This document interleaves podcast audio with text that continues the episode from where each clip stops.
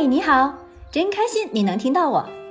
我们是一对爱自驾旅行的八零后夫妻，一个呢喜欢拍照，一个呢喜欢写文，一个痴迷开车自驾，一个永远愿意陪着他到处疯。从都江堰出来，路过汶川县，你一定记得2008年5月12日在这里发生的八级特大地震。随后几天多次发生强烈的余震，映秀镇就是震中和重灾区。时隔多年了，我们看到了这里涅槃重生的景象，也愿逝者安息，生者坚强。今天的一大目的地就是毕棚沟。毕棚沟在四川阿坝，它一直被九寨沟的光芒所掩盖，其实这里可是藏着世界级的美景。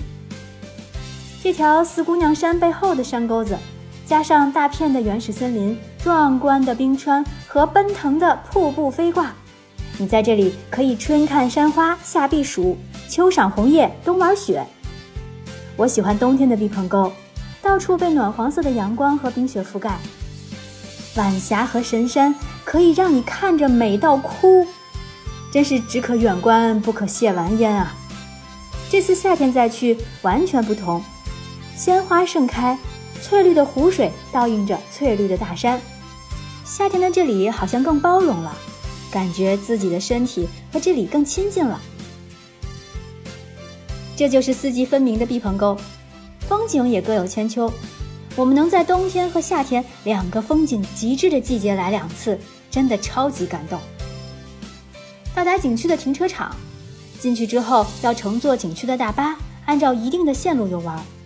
虽然是固定的线路，但是一点都不无聊，因为因为实在是太美了，这一路我都觉得自己词穷墨尽了，还是到下面的节目详情里看看照片吧。大概是四年前的十一月份吧，冬天来的时候，这里的终极 BOSS 大景点因为气温低、海拔高，我没有去成。这一次终于到达了海拔四千五百多米的超级无敌美的目的地。虽然路上看到很多人走走停停，也有高反严重往回走的，在这里提醒没有来过高原地区的伙伴们，最好备一些预防高反的药物，或者备一个便携式的氧气瓶。不舒服一定不要硬扛，马上下到海拔低的地方去休息。当然，我们在心理上也不要过度的害怕这个高反，因为心理作用对身体的反应还是很重要的。还好老天保佑。我和胖叔都没有任何不适。也许毕棚沟没有九寨沟名气大，但我觉得避开了常规旅游路线的打卡行程，踏进这深山峡谷秘境，沉浸在这高原人间的烟火，更让人回味无穷。无论是在小说中还是在诗歌里，人们对于背影的描述都是充满想象力。位于四川阿坝的这个毕棚沟呢，在美丽的四姑娘山背面。因为和四姑娘山一样美丽，人们都把它比作四姑娘山的背影。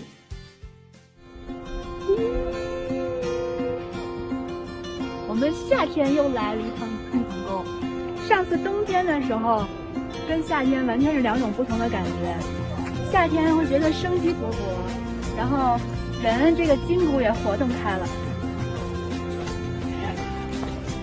不像上次冬天然后缩巴着。但冬天的时候呢？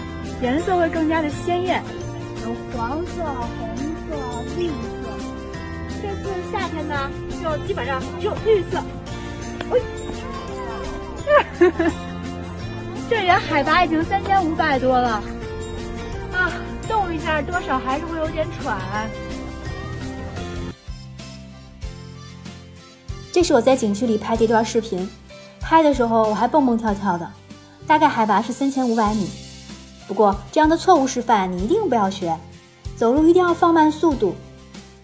乘坐景区的大巴车，尽量要坐在前面，因为这一路经常有一百八十度的大转弯，还是还是真的挺颠簸的。